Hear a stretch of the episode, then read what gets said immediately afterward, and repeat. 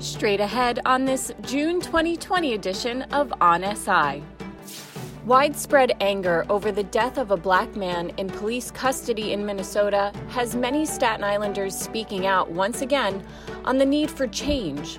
Why some feel hopeful there may be a new path forward. While COVID 19 continues to lay waste to planned gatherings, sporting events, and fundraisers, virtual events are up and running and keeping locals connected. And what's going on with the island's real estate market? The pandemic has many remembering what makes the Forgotten Boroughs neighborhoods stand out in the Big Apple. Hello, everyone. I'm your host, Patty Murphy, and this is On SI. We are a new, independent voice for Staten Island, and we thank you for listening to our podcast and for reading our stories online at onsi.nyc. We begin with local reaction to the death of George Floyd in Minnesota, a black man who reportedly gasped for air and pleaded for his life while his neck was constrained by a white police officer during an arrest. The case has many activists drawing comparisons to Eric Garner's 2014 death in Tompkinsville, where a police officer put Garner in a fatal chokehold. On SI's Joe Malvasio has more. As a lifelong Staten Islander who says she's experienced racism firsthand in her own hometown, Tanisha Smith Franks, a notable activist and educator on the North Shore, says it was both painful and infuriating to watch the news out of Minnesota. Because we've seen it before.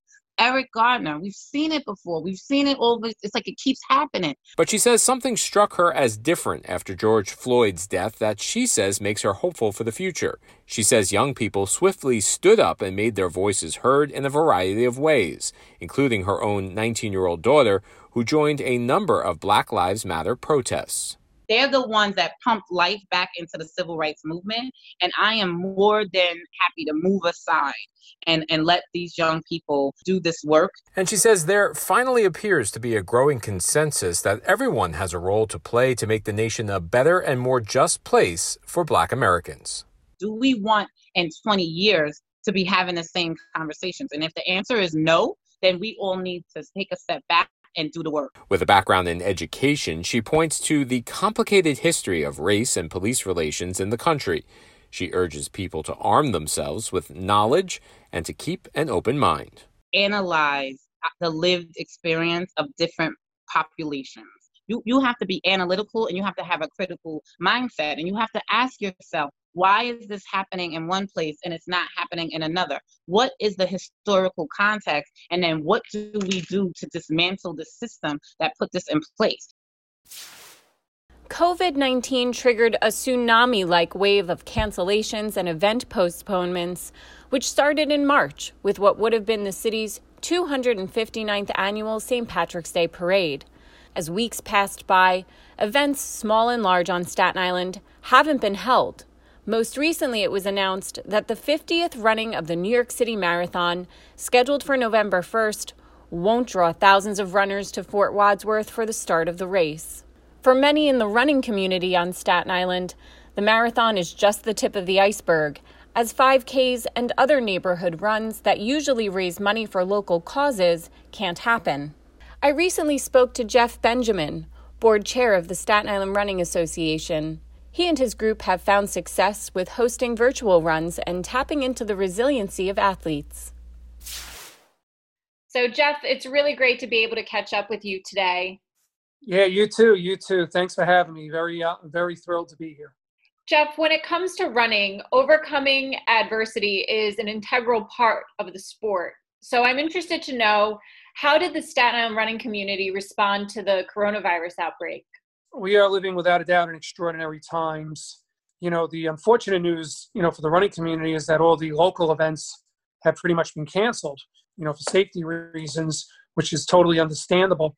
You know, the fact is, is that a lot of the races on Staten Island, um, money that's raised from them tends to go to um, charities, uh, frontline kind of things, scholarships and everything. You know, Staten Island Running Association with Mike Schnall and I, we put together that Memorial Day virtual run where we raised money for seven groups that are uh, very involved with the fight on corona. And we, we did very well. We had over 400 people enter literally from all over the world.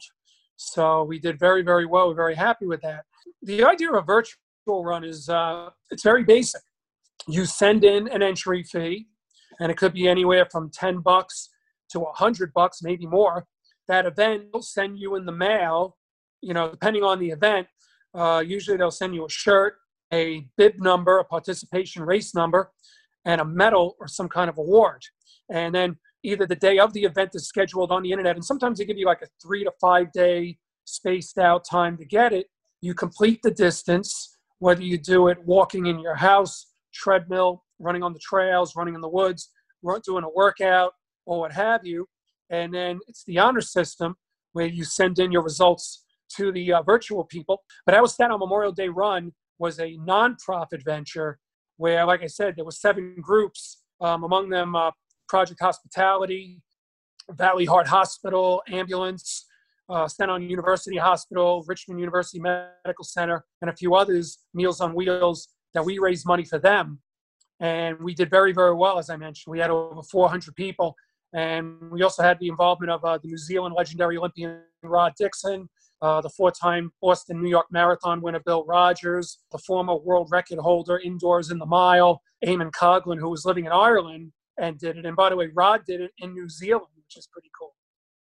That's so cool. It's a very positive uh, way of taking a challenging situation and making the best of it and expanding your community beyond Staten Island, which is really cool. So, how does motivation and discipline come into play during a time like this for athletes? That is an excellent question. Most runners tend to be very impatient with their racing. You know, um, and you know, some people sometimes, even when they start running, they'll run for like three weeks and be like, "Wow, you know, I'm ready to race." And uh, unfortunately, I believe 95% of the time that's not the case. Many runners get injured, burnt out, or turned off from the sport because, uh, you know, my own opinion in, my, in the years I've been around, they do too much too soon, and they're really looking for that instant gratification kind of stuff.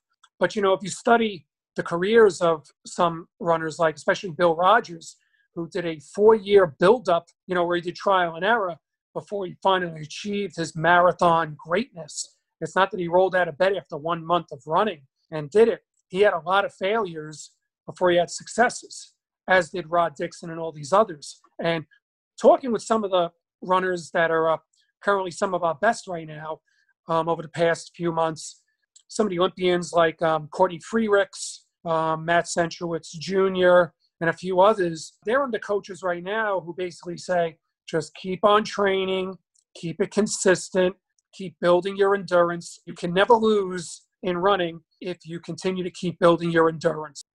And that's where, you know, your motivation comes into play, right? Like your why, why you're doing all of this. And it's funny that you mentioned Bill Rodgers because I remember years ago he was on Staten Island signing books. Uh, right. His memoir, right? Marathon Man, I think it's called. Don't quote me. That's me. right. Yeah. But he signed the inside cover of my book and he wrote "Let's Run Forever." And sometimes I actually open up the book and look at it just to kind of get me motivated for that run. So that's cool. And you know, uh, you you can't ask he, he, he was a very tough, ferocious competitor when the gun went off. Um, he was a champion. He was driven. But when the gun, when the race was over, or even before the race, you couldn't find a more nice, inclusive, encouraging guy to encourage people to get out there. And that, that's what he does now. You know, he really encourages people to get out, exercise, work out. Is there anything else you want to add before we wrap up today? uh, talking to some people in the medical community, they all pretty much say that you know with the COVID going on and the possible uh, the second wave, as they call it, possibly coming, you know that they, they all say if you take care of yourself, sleep good, eat right, and get a little working out in, you're increasing your odds of staying away from it. Nothing is a guarantee, of course, but then again, life is a series of odds. And genetics, without a doubt, takes a play in it, but so does you increasing your odds to try to stay out of you know the uh, sights of this terrible, terrible pandemic. You know, I would advise people, especially whether getting really good out, if you do start working out, do it gradually, especially if you haven't done it. Try to get the okay from a doctor first that you're physically cleared to do it, and just go very, very easy. Uh, Bill Welsh many years ago, the legendary Staten Islander who's 91 years old, still gets out, does a half mile, mile every day with his walker. You know, he's been running since I would say the 1940s. You know, Bill used to say, you know, when you start, try the talk test. The talk test means that you start with a 10 minute jog walk. If you're able to talk, you're doing fine. If you're not able to talk, you are training too hard. And you don't want to train too hard too early. I'm very inspired after this conversation. I think when we hang up, I'm going to go for a run. Excellent. Thank you very much. All right. Thank you, Patricia. Stay safe, stay healthy. Like countless other industries, real estate transactions were ground to a halt when New York was forced to hit pause to slow the spread of coronavirus. For Tom Crimmins, owner of Tom Crimmins Realty, selling homes presented challenges without face to face interaction to help drive deals we were unemployed in, in essence. There was the, the attempts at virtual real estate and showing homes, but nobody's going to make the biggest investment in their life through looking at a video. When restrictions were eased, the market came roaring back on Staten Island, in part, according to Crimmins, because thousands of city dwellers had renewed interest in the suburbs. For three months, they saw, oh my God, I don't have a backyard um, in this congested building, and I need my space. It is busy, busy, busy. Beyond what I thought it would be. It's better than it was prior to, to the pandemic. His advice for those looking to move to the island Take advantage of historically low interest rates and contact realtors who are experts in the neighborhoods you want to call home. And finally, in case you missed it, in our last edition of On SI, we spoke to Mid Island moms Allison Riley and Lindsay Ramasa, who founded the Essential Heroes Project, a group using social media to spread gratitude for healthcare and essential workers in Richmond County and beyond. I think everybody's waiting for this to be over, right? And you want to say like, oh, we already just get back to normal, but I think we're hoping to create a legacy that takes all of those everyday heroes that aren't the singers, the actresses, all these people that we praise, and reflecting on in these times, our heroes changed as a culture, as a society, the importance of the people that keep our everyday lives going. And if we just spark a sense of gratitude, it's kind of like a pay it forward. You know, you say thank you to one person, then they want to say thank you to the next person, and just bring back that sense of community that is so apparent here on Staten Island. That'll do it for this edition of On SI.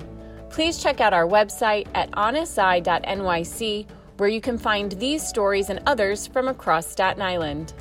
A thank you to Tanisha Smith Franks, Jeff Benjamin, and Tom Crimmins.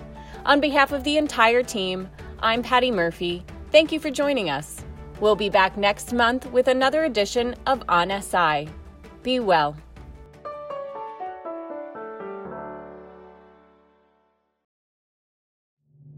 Hello, I'm Allison Miller, the Executive Director of OnSI NYC. Our board of directors and I thank you for listening to this edition of On SI. Our mission is to tell local stories and raise awareness of the people and places that make Staten Island special. We strive to be a resource for the half a million people that call our neighborhoods home. On OnSI.NYC features stories that matter to locals. If you have a story you think should be told, share it with us by emailing stories at onsi.nyc. Take care and see you on SI.